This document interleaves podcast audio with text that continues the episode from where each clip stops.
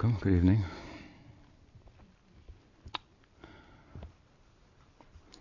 Well, we had a nice visit to the eastern portion of our congregation this weekend. Nice to be back with all of you. I heard you carried on in my absence. Uh, right? Devahuti was a testament to the ecstatic nature of the kirtans here. She sent us word from from the home base here heard Andrew was involved also in leading kirtans. Very nice.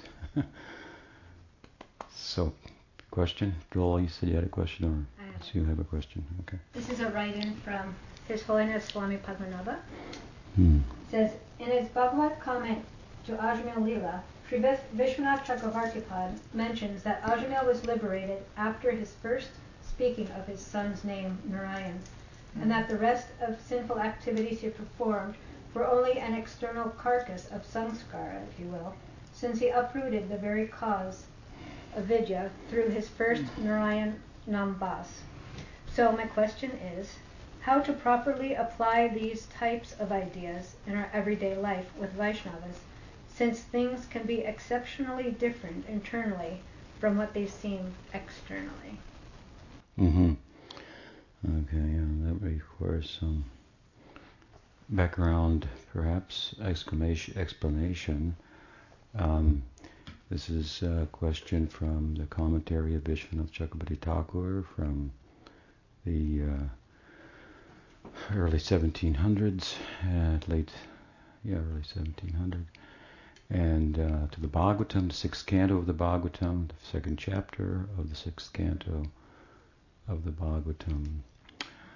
That uh, reminds me of years ago, I was quite active in distributing Prabhupada's books to the public, as some of you know, and so sometimes the uh, book publishing arm of Prabhupada's mission, the Bhaktivedanta Book Trust, would ask me what books I thought should be published in large quantities.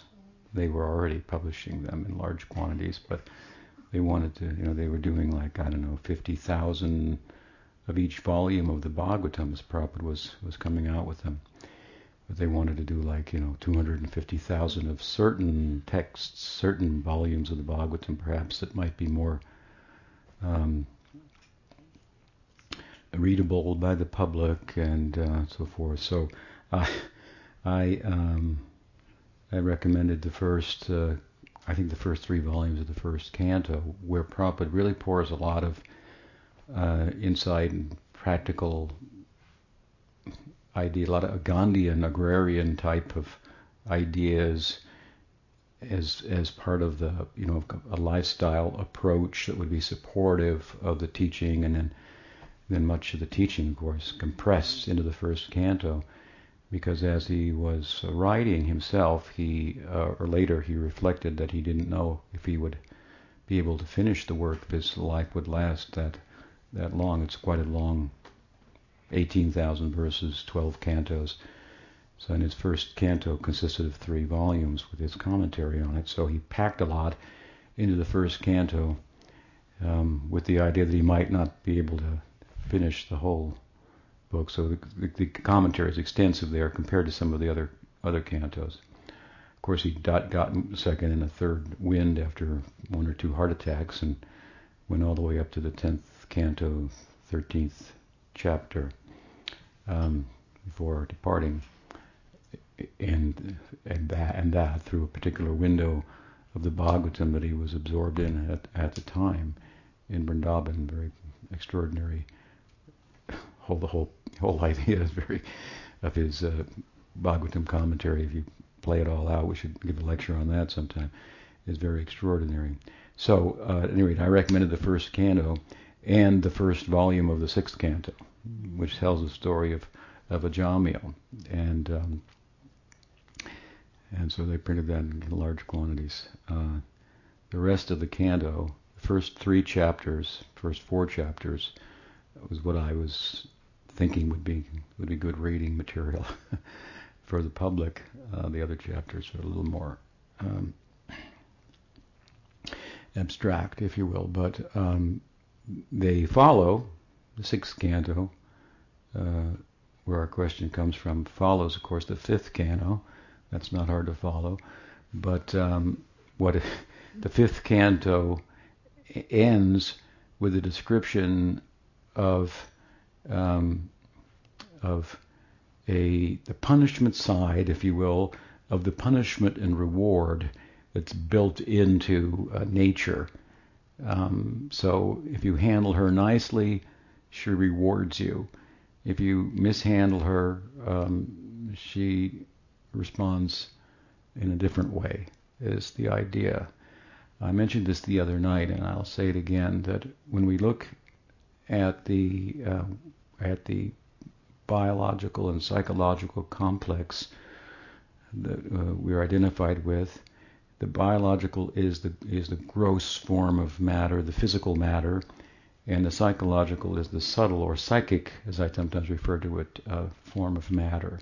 Two different uh, categories of matter, and in the subtle or the psychic, um, we have the uh, fourfold antakarna, chitta, buddhi, manas, and ahankar. So they are awareness, discrimination, um, desire, hmm, thought, desire, feeling, and identity, right? So you have, as I said the other day, you hear a sound of a flute, you hear the sound, you become aware of it with the chitta. The buddhi, discriminating factor, dis- determines it's a flute. The mind, manas, the seat of emotion, desire, feeling says, I like that, or I don't like that, either way. Hmm? And then the ahankar is the ego that has that I that that that is a, the, through the through the chitta is aware and through the buddhi discriminates and through the manas uh, desires and so forth. So this is a fourfold division uh, of the of the psychic matter. And I don't want to go into this in detail. It's a little complicated, obviously, but uh, and I've talked about it other times. But the the chitta being awareness, hmm, awareness in the subtle psychic matter has a corresponding um, manifestation in the gross matter. So aware, with awareness comes um, consequences. I want to say. So with awareness comes consequence. So the consequences are what we call like karma, right? So plays out, and so what you reap, you sow, and so on and so forth, right? Um, so in the Bhagavatam, then there's a description of extremes of of of piety and impiety that results respectively in reward and punishment within the land, the realm, the dimension of Bharat, the Bhumandala. I like to talk about it in a non-geographical sense because it's it's certainly speaking about something that extends beyond the Cartesian coordinates that make up uh, the, the, subcontinent of the Indian Republic. Mm-hmm. Bharat, Barsha, within the Bhumandala, is a place where uh, reward and punishment are prominent. The idea being that from there one can acquire reward and be materially elevated to a dimension or realm where the punishment is minimal and the reward is great, or you can go in the opposite direction to so to a heavenly condition or a hellish condition. And this up and down going is is the course of material life, which is full of ups and downs. It's full of desires for um, reward and to avoid punishment or, or desire for happiness and a, a, desire to avoid distress. And this is just the world of the ocean of material emotions. Hmm? And so while that is prominent here, and we have we see both hellish and heavenly conditions on earth as well. Hmm? Um, so the idea is that there are realms where they're primarily heavenly and there are realms that are primarily and comparatively hellish, that all are a result of how we conduct ourselves in this this realm. We see differences, we conclude there are consequences for action. We experience that there are consequences for action. So, um, and we have, of course, a broader picture of life not constituting just this one frame of the of the motion picture of our material uh, sojourn. Um, we're trying to make an Academy Award-winning, you know, film out of one frame, which is this short life. Uh, better go to the whole picture, and um, then there's a chance that it could be award-winning in a real sense of the term. it's possible by bhakti. Hmm. So, um, so at any rate, Sukadev is telling Parikshit Maharaj, as per his question in the fifth canto, about different um, regions.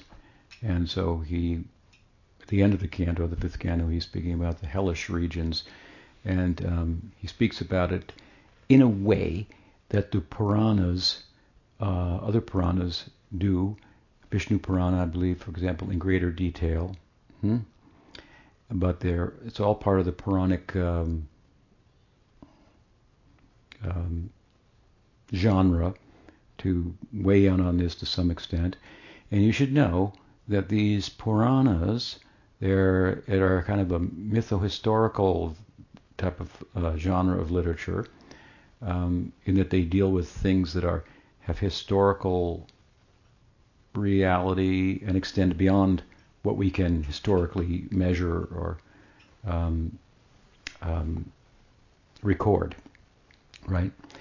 And um, they uh, at that genre of literature um, takes a license sometimes to speak to the readers in such a way as to motivate them in the right direction through fear, through a prospect of what they might get, what they may acquire by doing the right thing. Hmm? Sometimes they motivate them by uh, emphasis on what they should do, what's the right thing to do, what's the dutiful thing to do. And sometimes, especially the Bhagavatam, if properly understood in context as a whole, it seeks to motivate persons out of, to move out of love towards the Godhead by showcasing, as it does, the perfect object of love, Sham Sundar, hmm, in great detail. This is how it seeks to. The Bhagavatam has a number of voices. The Puranas typically speak like a friend. The Vedas speak like a king. Hmm? They just give orders. Do this, do this, do this. Of course, the king's good, well motivated, so we do it. We know he's speaking for our interest. The Puranas speak like a friend, like say, let's take a walk, you know, and I'll tell you something. You know, you got something on your mind. Let me let me tell you a story. You know, this happened to me, and uh, we come out and share like that. Then in the kavya, the poetic sections, they speak like a lover. Hmm? Very like when a lover speaks, only the beloved knows what he's talking about. they have a secret language of sort. They have all their own meanings and names for one another and things that that it, it, they might speak in the public and only they might know what they're really talking about. Um, so uh, Bhagavatam of course, is a Purana officially, but it's the Amal Purana. So it's it's the uh, it's a it's a, it's like the Puranas are like the stars, and the Bhagavatam is also like a star called the sun. It's also a star in relation to where we are on Earth. So this is its bright uh, position uh, comparatively, and it speaks in all three of those languages, like a father, like a like a like a like a like a friend, uh, like a king, like a friend, like a, like a lover, and throughout it in different places and so forth. Mm. And again, its center of the Bhagavatam is this very compelling uh, description of Krishna and different kinds of love for Krishna that are brought out. So you can see it's trying to, that being the center of the book, motivate people in terms of the pursuit of their source or to become enlightened and so forth, to do so motivated by love, not by duty, not because God should be served, because God is God, after all, hmm? which is a high idea, hmm? but out of love. Hmm? not out of duty, not out of fear, not out of prospect of what I might attain materially. Um, however, being a Purana hmm, and trying that, that this form of revelation, trying to fit into one of the genres, so the Purana was the best one. It includes certain elements like description of the co- cosmography and so forth, which you find in the fifth canto, different regions, uh, subtle regions, and so forth. Uh, a different, uh, a certain perspective on it, a yogic perspective on it, and uh, and so there is a description of hellish, if you will, uh, planets, hmm?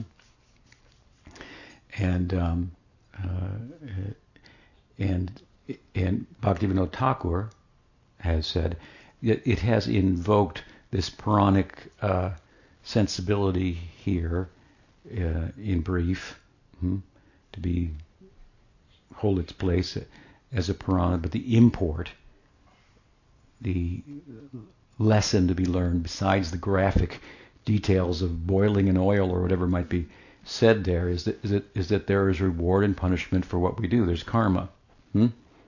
And and details of it, you can talk about it in different ways to motivate people to act in one way rather than another. But um, so he distanced himself from the literal descriptions of it and sought to emphasize the essential import. Now, that said, with the end of the fifth canto, Raj Parikshit, the emperor, who is about to die, right? He's on the bank of the Ganges, given up his his his kingdom, even though he was powerful enough to counteract the curse of the uh, of the of the Brahmin, he accepted it and set a nice example for all of us and inquired what's the thing to do, best thing to do at the time of death. Sukadev comes and and so there they are, and is telling the story hmm, of the Bhagavatam, really it's the story of the life of God, so to speak, and and various tangents that go off from that central theme, right? Hmm. so, so when Parikshit Maharaj hears this description of the hellish planets, it ends. The sixth canto begins, and what do we find? Is the inquiry of the king, the Raj. The, the king is full a heart of compassion. He wants to know how people can avoid that. Hmm? the, the punishment side in a comprehensive way. Hmm? And the punishment side has been talked about like graphically, and it's it's pretty undesirable to think that someone would be undergo that. He couldn't bear that. This is the characteristic of a Vaishnava. Cannot bear the the suffering of others. Hmm? Paradukuti kripam buddhi. Hmm? Right? He or she has no suffering of their own. Hmm?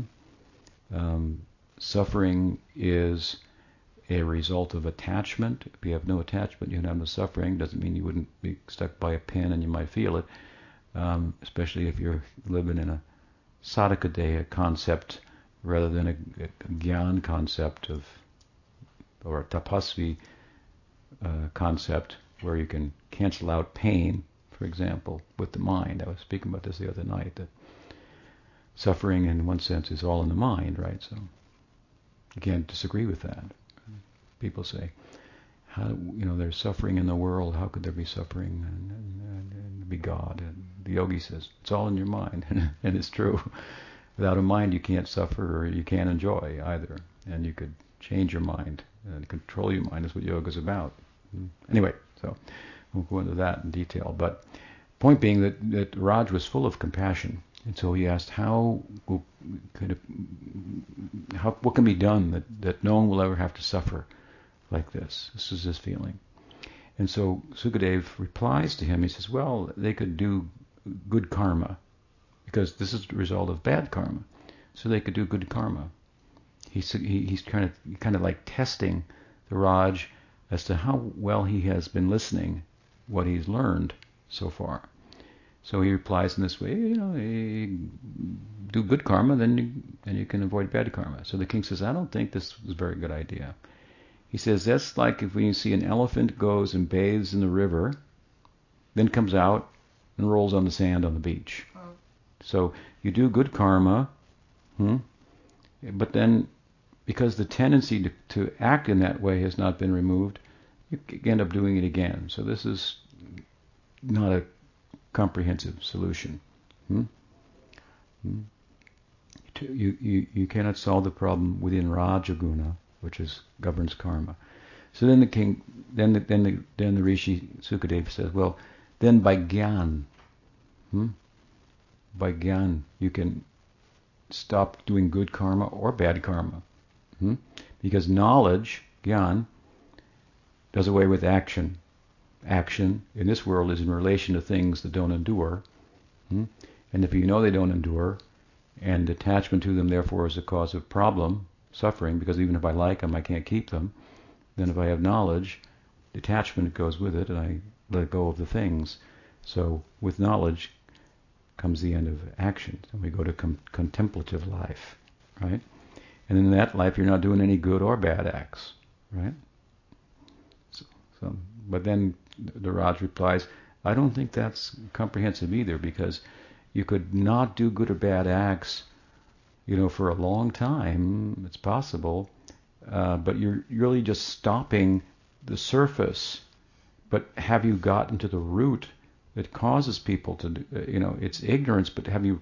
Is it really uprooted? Hmm? Uh, he gave the example of bamboo. You can cut down the bamboo, but it'll come back up again. It's possible. And there are many examples of this in the Bhagavatam because, after all, Gyan, as I've often explained, is governed by sattva. Karma is governed by rajas. So these are both binding influences in the world. Even though sattva brings clarity, hmm, experience of the self, even, hmm, in its highest, most subtle form, the sattva can give you full experience of the self. But it, but unless you become free from sattva, you can attain Brahman, hmm, which is place of no return, right? So. So he said, I don't think this path either is sufficient. And then, uh, then the Raj, then, then the sage Sukadeva says, Kechit kevalaya bhaktya vasudeva parayana agham dhunvanti nihara iva bhaskara. And he speaks about bhakti. He says, um, uh, he says, just like in, in, in San Francisco in the afternoon at Golden Gate Bridge, the fog comes in every afternoon, clouds the the city, and uh, and if you if you wanted to start a fire to put out the fog, you might burn down the city. Hmm? That's not a good idea. So there's there's no way to dissipate that fog hmm, by your own efforts. In fact, you could cause more problems. But if the sun should come up suddenly of its own of its own in its own time for its a purpose of its own, the fog will be dissipated automatically. After all, the fog comes from the sun. Hmm? If you follow it carefully, and the sun can make it go away. So he gave this kind of example to say that when that bhakti is self um, uh, sufficient, independent, nirguna, beyond the gunas. Hmm? It, it's so powerful appearing in the hearts of devotees, in the hearts of people, making them into devotees. So powerful, this bhakti, that wherever she goes, Krishna has to go. He can't, he cannot not go there. Hmm? So Krishna doesn't choose where to go, but bhakti goes goes wherever she wants, and when she goes there, Krishna has to go there. Hmm? And where does she go? She goes wherever the devotee in whose heart she's present can can share her, which he's always trying to do. The ex- compassionate example of Parikshit Maharaj I cited earlier at the beginning of the chapter is there, right? Hmm. Vaishnavas are merciful, so they try to share. They, they, can't help but share, in a sense, even if they don't try to share. Hmm. They need help to take advantage of all of the bliss that's contained in the two syllables, Krishna. Therefore, we find Rupa Goswami praying for millions of years in millions of tongues to take advantage of these two syllables that are dancing in the courtyard of his heart and making his senses and mind unable to focus on the external world. So he's calling for more ha- more ears, more tongues. Hmm? This is the idea of the guru. He needs more tongues. He's a desperate person. She's really in a predicament, suffering. How to take advantage? How troubled, I should say. How can I take advantage of the sweetness of this name? I, I need calling out for help. Please come. You try the chanting also, something like this. So, so um, Sukadeva gives the answer by bhakti, right?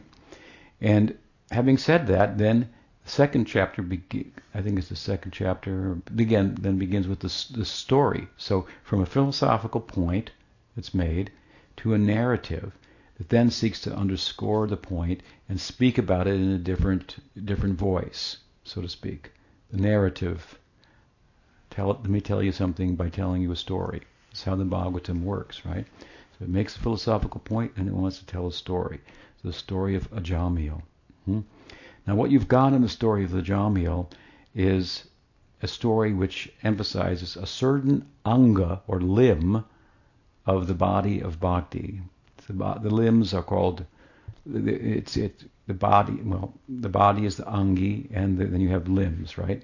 So the limbs assist the body or express the way the body is expressed. Let's say there could be limbs of speech, of thought, or of physical action. So, for example, in Rupa Goswami's Bhakti Rasamrita Sindhu, he gives 64 limbs of bhakti. Some of them are pertain to speech, some to thought, some to action, and so forth. Ways in which bhakti can be uh, can express herself. Hmm? And so, uh, among the angas of bhakti, all of which are powerful, some of which are more, some of which are uh, singular, others of which have subdivisions within them as well, subangas, and so forth. All of this is meant uh, to consume us entirely, verbally, mentally, physically. Hmm? What does Rupa Goswami say there in Bhakti Rasamrita Sindhu? He says, um, Jivan Mukta Uchite, Karmana Manasa Gira. Hmm?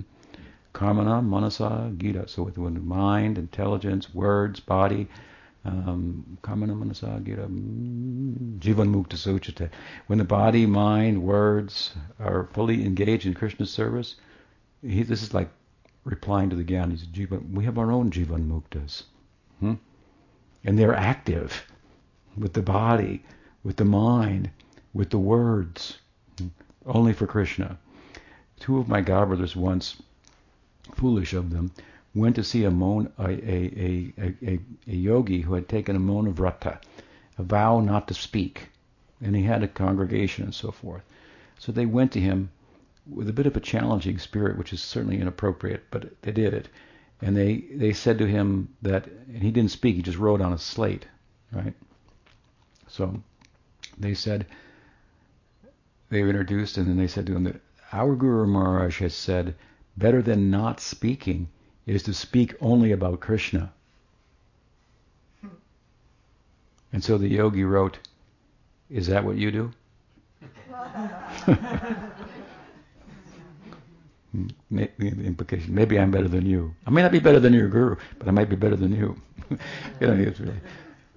So I, they told me that, and I said, you should have told them, no, you're right, but our guru does. He only speaks about Krishna. But anyway, so So, um, yeah, there's a nice statement in the sutras of, of Vyas, the Brahma Sutras, Tatu Samanda, you know, Ikshater, the fourth one, Ikshater Na Shabdat.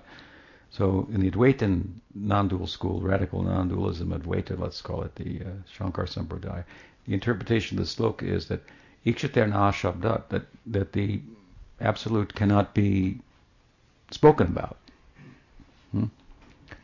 which would dictate that he should probably stop talking, but but the Gaudiya Vaishnavas interpret it, and grammatically it's correct to do so as well, uh, that the nature of Brahman is such that one cannot say enough about it.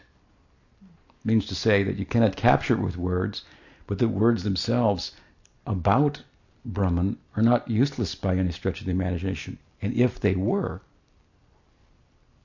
then the Upanishads would be suicidal to make a, such a statement. because they are the words, right? This is the revelation. It comes in, in sound, shabda.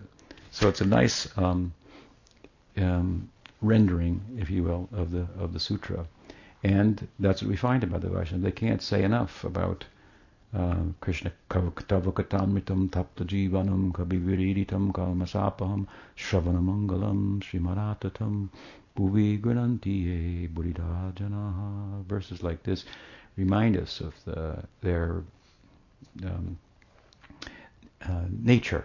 They're compelled from within to to the, the, the bhava is playing on the on the mind. It's t- riding on the mind, taking over the mind, and so the body as well. So it's all moving, physically, verbally, uh, as I say, mentally, for Krishna.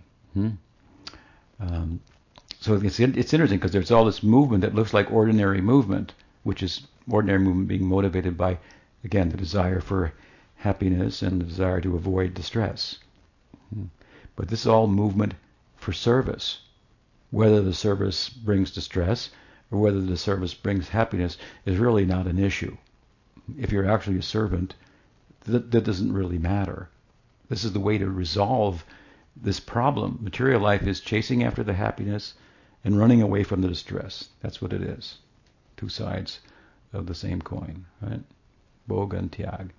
In Bhakti, we identify ourselves as a servant hmm, of Krishna, to whom everything belongs.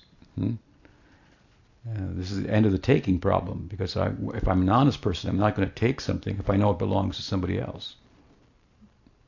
Right? So this is the whole. The only thing we have is a false sense of proprietorship, of ownership. Nothing really belongs to us. When we bring to the solution of that is to, who does it belong to? Does it belong to nobody and it doesn't exist anyway?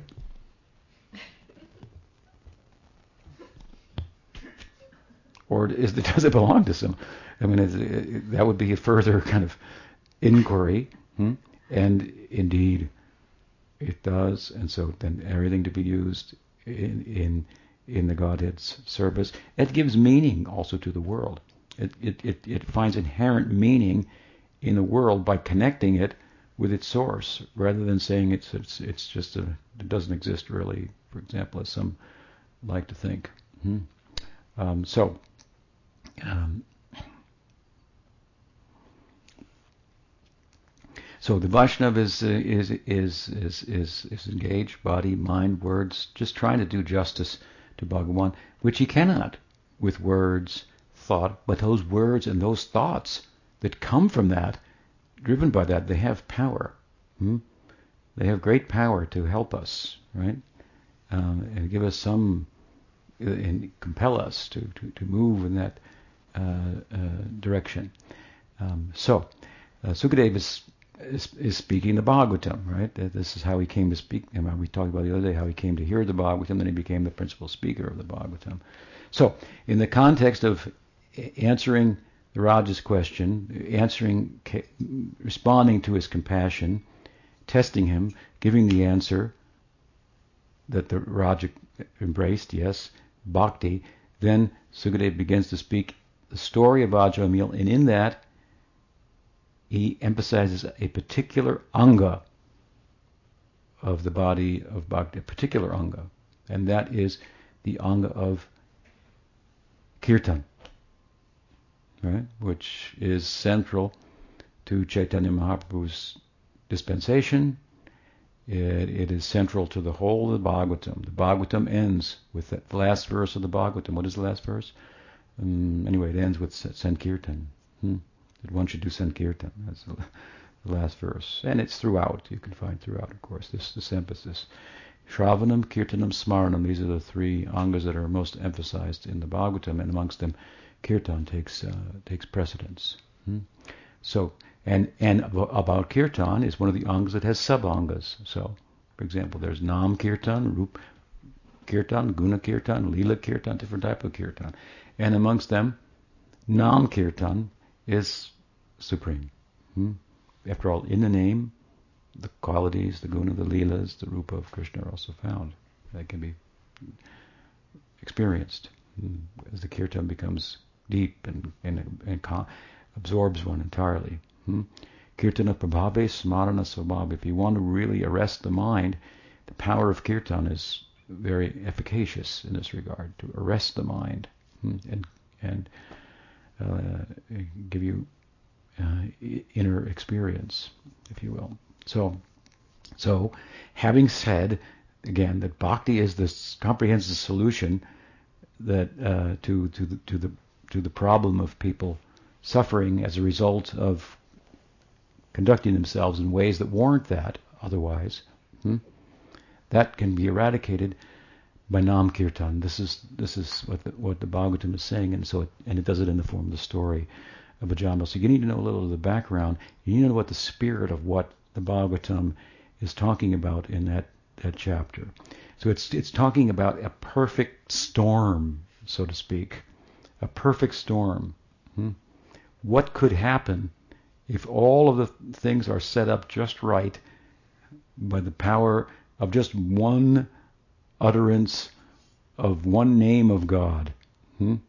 So it's seeking to put to compel us to chant many names of God in in, in the perfect um, setting with the right motive because if just by it's possible by one utterance of the name hmm, when everything isn't perfectly arranged around it to facilitate uh, um, paying attention, for example, and having your heart in the right place. If if that without that one utterance of the name can have extraordinary results, then the implication is what to speak of if you do it uh, systematically and you understand the nam, the dharma of the name. Hmm? What results um, you will you will get, right? Hmm. So that's this kind of spirit of the whole text. Now, the, question is about Vishwanath Chakravarti Thakur's comment, which is typical of the of the Thakur, who's very extreme in his uh, commentaries with regard to the efficacy of bhakti. Hmm? He takes a very extreme uh, position, uh, always, repeatedly, hmm? with regard to the efficacy of kirtan, for example, in terms of eradicating karma, um, uh, and which is comes up in this uh, this story. The, the, the that said, uh, the text could be inter- could be commented on differently. Hmm? Um, uh, without um, um, the problem arising that Vishwanath Chakravarti wants to make sure it does not arise. Now, what is that problem? The problem is this, as I said earlier. The Puranas, at times, take a license to exaggerate. Hmm? They say, for example, if you do this, this will happen to you. Hmm? The idea is don't do this. If you're, you know, if you need that kind of impetus, uh oh, they, they provide a mountain of problems. If you do this once, this will happen to you 10 million lifetimes. You know? And so I'm not doing that. And, and you know, most people are driven by, by again, by, by wanting to avoid punishment, wanting to have happiness. So you say, if you do this little thing, you're going to get this big result. If you do this, you're going to get this bad big result. So uh, this is the general, you know, Again, this is how people uh, are moving in the world. So the, the, scriptures take some license to exaggerate. Hmm? So one could could think that with re- many things are said about the name hmm, in different Puranas, and especially in the Bhagavatam, the name of God, and of course this is a cross cultural, religiously speaking, um, uh, principle. The Bible says in the beginning was the Word, and the Word was one, so the Word is one with the Godhead. The, the, the, the, Jewish people say the names of God are so name of God is so sacred that you can't chant it, you can't utter it. I think the Muslims have like bead with 99 names that they do their rosary japa on and so forth. So it's um, uh, accepted that. Uh, well, let's take what does the word logos mean? Logos means word, but it must also mean something like logic too, hmm? right? So it means that there's a there's the sound, and then the, the it has philosophical uh, implications. Hmm? It's that kind of sound, the sacred logos. You chant it, and it's it's it's it's just a sound, but it's not just a sound. It's rich with meaning and uh, um, and possibilities of uh, bringing enlightened life and so forth. Um, and um,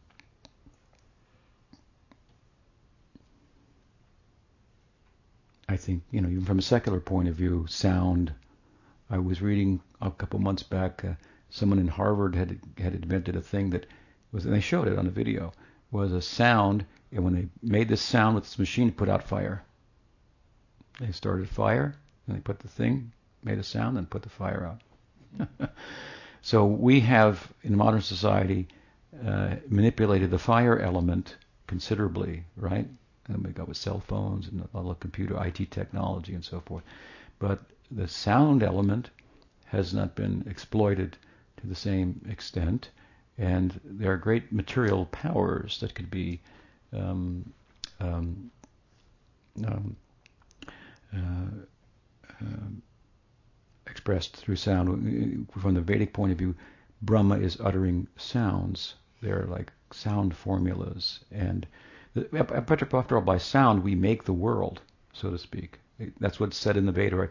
By sound, Brahma made the world. So we make the world by sound because by sound we categorize things we put this over here, we call this that, we call we make these whether they're real or not or they're artificial is another thing, but by but by sound, by naming the thing by nam, uh, we give it a rupa, a form, and uh, and so forth. So so at any rate, um, the sound of the name of of God is talked about in the sacred texts of the Hindus particularly in the Bhagavatam, and the things that are said about the name are extraordinary in terms of its efficacy, to the point where one might think that sounds like a little bit of an exaggeration, perhaps.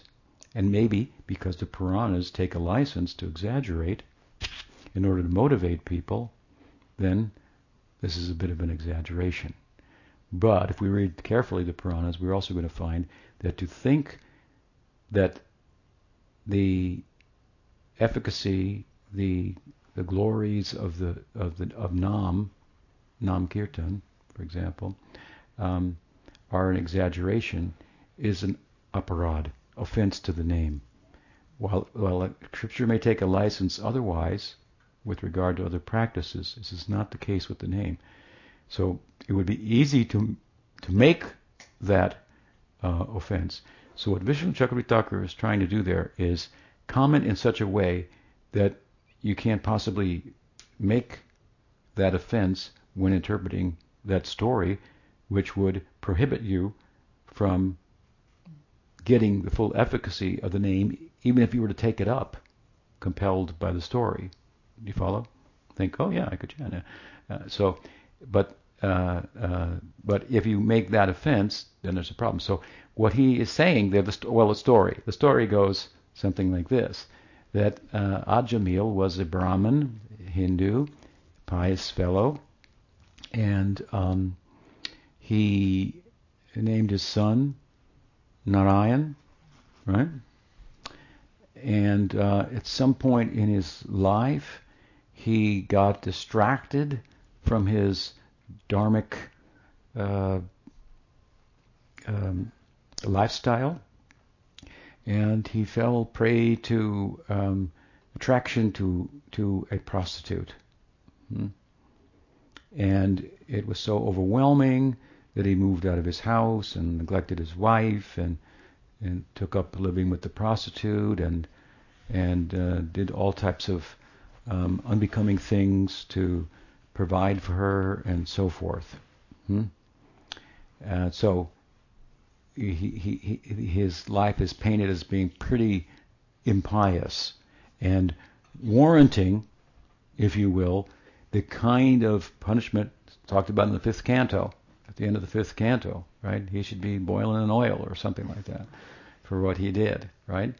And so when he passed away, or was about to pass away, he called his son, who he had named Narayan.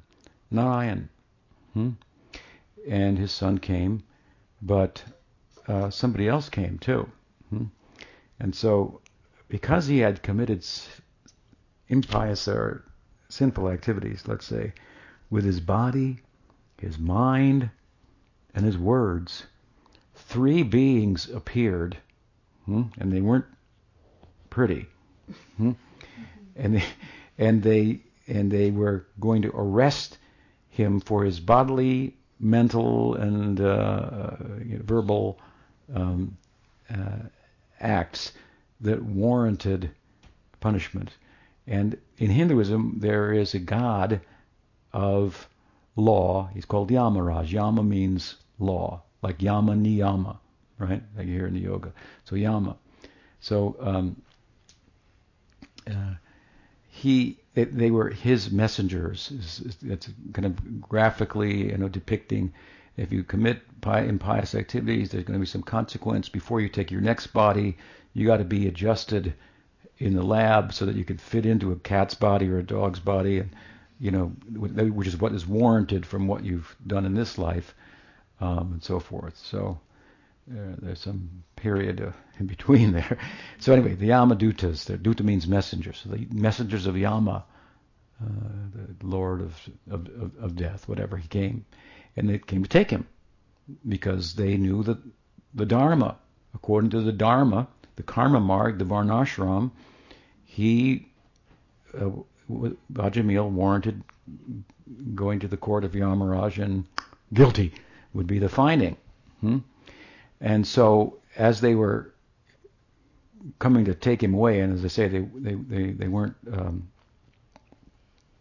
beatific or anything like that. They were quite you know uh, scary pretas. They're like pretas, scary people. Uh, and uh, suddenly, then four other beings, celestial, beautiful beings, who turned out to be Vishnu Dutas, the Duta, the messengers of Vishnu came. It said that four of them came because, why? He had chanted the name Narayan, which has four syllables that make up the name of God. So if they came for each syllable, this is emphasizing even a syllable of the name of God. This is how extreme it's trying to make. Even one syllable, and as we'll see, uttered unknowingly, hmm, can have efficacies. This is ex- a way of emphasizing the, imp- imploring us, compelling us to take advantage of, of the name. So, so they came and they said, "Who, who are you guys? What do you think you're doing here?" Said, we, we're, we, who are you? We're the messengers of Yama, and they gave their reasons from the Varnashram point of view why Ajamil should be taken by them. And so then the, um, the Vishnu Dutas replied to them, and it's this nice discussion that goes about about the nature of of bhakti comparison to varnashram, hmm? and what the jurisdiction of where the jurisdiction of varnashram leaves off. Where does it leave off? Sarvadharman prityaja mame kam sharanam braja dharma projita kaitavotra paramo nirmat saranam satam. So this is the end of the Gita, the beginning of the Bhagavatam. They correspond. We were talking about this the other day, right? It said, leave off the varnashram, this wor- this realm of punishment and reward.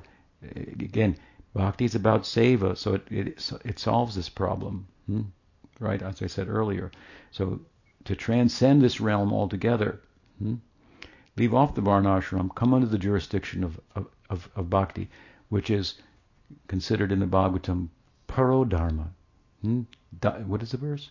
Savai pumsa parodharma yato bhakti roksaje ahoy tuki apatiyata yayatma samprasidati. It's called paradharma. So para means like a transcendental dharma. Hmm? Dharma is not in and of itself transcendental. It's the it's the law of the world for moving in the world properly. Hmm? But what about transcending the world? So, parodharma, and it's it's a uh, it's an interesting concept because typically gyan cancels karma or knowledge cancels dharma. Dharma means the right way to act in the world, and gyan means stop acting in the world. right or wrong. Because hmm? in the larger picture, it's just it keeps you in the world. Taking birth again and taking birth again, even the good karma, right? Hmm? So, uh, but bhakti then uh, is this otherworldly, right? Hmm? You can stop acting in the world, but but that's like not taking, as I often say, is not the same as as giving, as loving, hmm? and all things belong, so there's someone to give them to, right? So bhakti. So anyway, so there's this beautiful discussion, hmm? um, and again, the Gita says, "Give up the dharma, give up the gyan, hmm? take shelter of me alone." Krishna says. Bhagavatam begins, this dharma and gyan, they just cheat the self out of its all it could could could attain hmm? by bhakti. So, so this the, the the even the Yamadutas they didn't know this. Hmm? This parodharma, it's, ideas. This is a special thing. This Bhagavatam, for example, is the New Testament of of the of the of the Vedas. It's the final word, the last composition of, of, of Vyas. And it says, away with the law, bring in the love. Hmm? Something like that. Hmm. Only by love, but by love. Love is love is the solution. Law means to try to make you stop doing the wrong thing, and if you love, you're automatically doing the right thing, and, and you can do. And for love, you can do anything. All is fair in love and war. so. Uh, uh, so this is the Bhagavatam is about. It's a very um, uh, um, powerful statement, and it's it's like really. I mean, just by loving Krishna, all things can be accomplished. How's it possible? Um, it's very. Um, speaks about the generous and powerful nature of, of bhakti. So. Um, uh, so we won't go into that in detail, but it's, it's it's what the, the whole emphasis of the Bhagavatam, right? Hmm? So here he comes again in the sixth canto. Verse I cited Parodharmas from the first canto. So it's just going throughout saying the same thing again and again, stepping on the head of Varnashram and giving you access to, to, to bhakti. Course, you have to really take the bhakti. But anyway, so the Yamadutas educate, excuse me, the Vishnudutas educate the Yamadutas, and so the Yamadutas go away. And Meanwhile, Ajamil is somehow seeing this, and and then he wants to thank the Vishnu Dutas or something, and they disappear. Hmm? And so he, he he what he gets is the the, the, the Nam Dharma. He didn't know the Nam Dharma. He just chanted the name Narayan, thinking of his son. Hmm? That's all he did. And so now he, he he knew something. He knew something. Because how could he name his son Narayan? Why would he name his son Narayan? Hmm? So I believe uh, uh, it's uh, commentaries have said, well, he must have met a bhakta sometime to learn about Narayan, hmm? and he got a seed of some some bhakti thereby. Hmm? And so he named his form of it manifest in the form of naming his son Narayan. Mm-hmm. Meanwhile, he wasn't really active in understanding that implications of that fully and so forth, and so he didn't have the strength from bhakti itself to forego the distraction that ended up, you know, changing the course of his life hmm, for the worse. Hmm, it would seem. So, so uh, the idea there is that uh, he chanted the name without knowing the full implications of it, without doing it in the spirit of bhakti or devotion consciously, just calling his son, hmm, and still it had the power to free him from the karma that he was due. Hmm? Now, the question is, well, Vishwanath Chakravarti Thakur says that that freedom from the karma hmm, that he was due did not occur when he chanted the name at the time of death. Hmm? But the first time he ever chanted it, when he named his son Narayan, his karma was all removed. But then if his karma was already removed, why was he doing all these things? What, what, what does that have to do? What's all that? Hmm? So, see, Vishnu is trying to make a make like extreme point here as to the efficacy of, of the name and and so forth. So he says that by chanting the name, he more or less, to use an analogy that Prabhupada used to use, unplugged the fan of his karma, hmm? And still when he unplugged it, the, it had some momentum. Hmm? The prarabdha karma, the manifest karma, had some momentum from his previous life, right? The prarabdha karma is the man, manifest karma now. It's generated from things we did in the previous life. So that fan kept going round, round, round, slow, slow, slow, and it wasn't good karma. so this was just like a jivan mukta in a gyan marg who is unplugged from karmic reactions in terms of plugging back into them and keeping them going, and is watching them exhaust themselves. And when they exhaust themselves, that's called death. And then he becomes a videha mukta. He attains Brahman. Hmm? So Vishwanath is saying, so so this uh, Ajamil was like a Jivan Mukta. He was watching. He, he, wasn't watching it, but that was what was happening.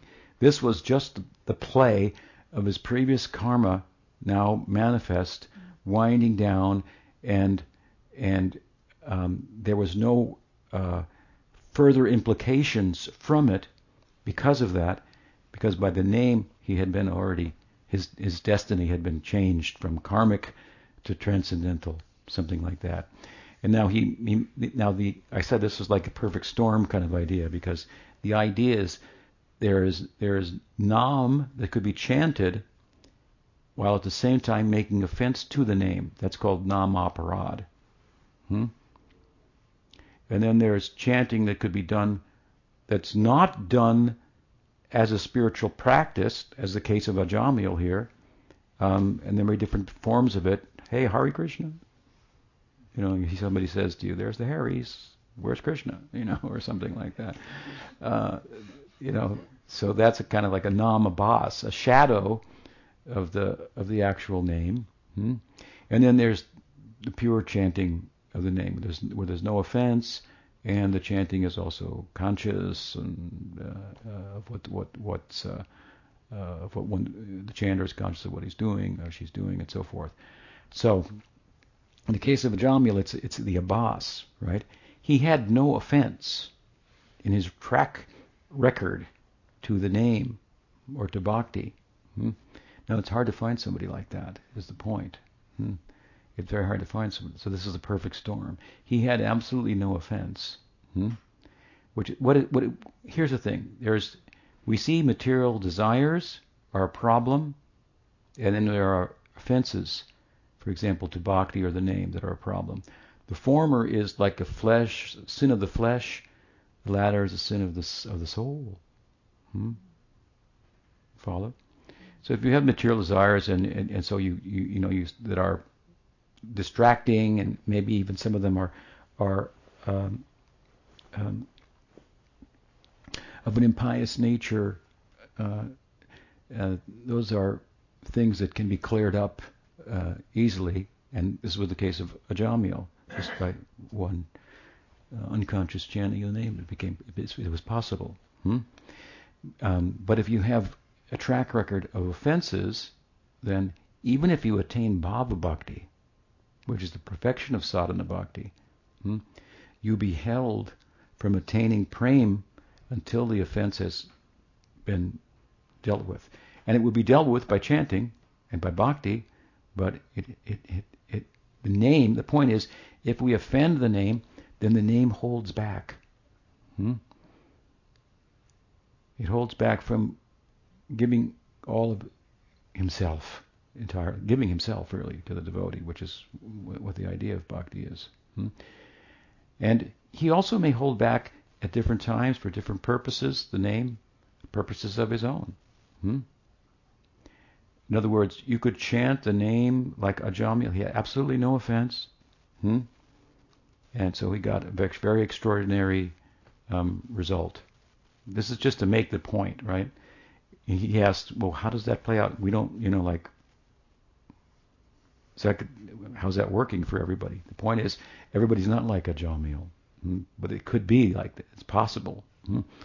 Everybody else, the implication is, if you don't have a taste for the name, there must be some offense in the background. If you have absolutely no offense, and you can you can get this perfect storm and this kind of full implications of what's said, for example, in the, in the, the fullest measure of the the power uh, of the name. Hmm? But as Bhagavatam says, chanting and still not weeping, hmm, so forth, hair standing on end, must be some offense in the background. How to overcome the offense? Well, you, there's nothing else you can go do. You got to do. If, if you if you fall down on the floor, how are you going to get up? You got to use the floor to get up, because there's nothing lower than the floor. Hmm? If you go all the way to Krishna, and you offend him, how do you get up? You can't go worship some god, other god or goddess, or do some yoga or something, or fast. You got to you got to cry out to Krishna. Hmm? Continue to chant, something like that. Hmm? Chant, and then then in time, the name will be inclined to share himself, to reveal himself, and he may not he may not hold back even. This is another point because of offense, but he may hold back because if he give himself right then, you would attain a destination like Vaikuntha, when the seed of rati that you attain from association gives you a destination in Goloka, and for that you need a couple of births. Hmm. More to develop your bhakti, develop Swarup Siddhi hmm, to this point. Hmm. Then take birth in the Leela. We even find the Upanishads personify the deities presiding over the, the sages of Dandakaranya. They entered the Prakat Leela. Hmm. And then still something was to be uh, removed hmm, therein. Of course, there's different ways to think about that. Hmm. So this is means that bhakti uh, for for the sake of further developing the bhakti, hmm? yeah. he may hold back and, and, and a couple more lifetimes, something like that. Hmm? Uh, so the name may is Krishna, so he, re- he reveals himself as, as he likes and so forth. But um, I think that's the answer, uh, you know, to the to the question. Don't make offenses, and don't make the offense of thinking that the glories of the name are an exaggeration. this is the thing he wants to, because which you could do that there in, in, this story and start to chant, but then you'd be making that offense, and then you would not get the result. Hmm? So, and here's another thing: Ajamil didn't have a guru, so you could just chant without a guru and go to Vaikuntha, right? Happened to Ajamil, so I might as well do the same thing instead of bothering one of those guys. Hmm? but no, you see, Ajamil didn't have any sense about that. He didn't have a guru. He chanted. Didn't, but if you think, hey, I don't need a guru, I can chant like Ajamil, then you're making the offense of avoiding the guru, guru avagya. Hmm? Hmm? If you think, you know, guru, the, the, the name's independent of initiation. That's true. Jamil's an example. Jamil got eliminated, liberated without a without a guru. Hmm? So I think I think I'll do the same thing. Then you're making offense to the name eh, by guru avagya, hmm? disrespecting the guru, because you think I don't need it. Why, why need that guy? I go to Krishna. Krishna's the best, best guru. Hmm? Who could be as pure as Krishna? Right? But Uh, that's like like you know if you got a telescope, you want to see the the stars, then you think, you know, like the big lens is up here, and everyone after that is smaller. And you've given me this thing and asked me to look in the small one. Hey, I'm not going to be fooled. I'm going to look in the big one. then you just get a headache, right? You don't see anything, just a blur. No. Big is how it comes to you, how Krishna comes to us. That's big. Hmm? He comes in a microcosmic, uh, micro, what is the, some, vyasti, microcosmic form, the local guru. Hmm. And that's where Krishna is most for you, for us. Hmm. So that's anyway something about the the story. Ajamil ki jai. Narayan ki jai. Yes. The, uh, could you consider the the um, uh, Vishnu Dutas kind of like angels? Like what? Like his guru, like Ajamil's guru. Uh, no. No. No. Well, Siksha Guru, huh? He got Siksha from them. yeah. he yes. heard them talking to the Yamadutas. He overheard the Siksha. No, the, this, the story is no, because the teaching is you could get Krishna can liberate you if he wants. Krishna's his name. Hmm? He typically wants you to go to somebody who represents him, right? But he could do. Krishna Nam ki jai. Gaur Premanande. Vanchakalpatarubhyascha kripasinduvyeva patitanam bhavane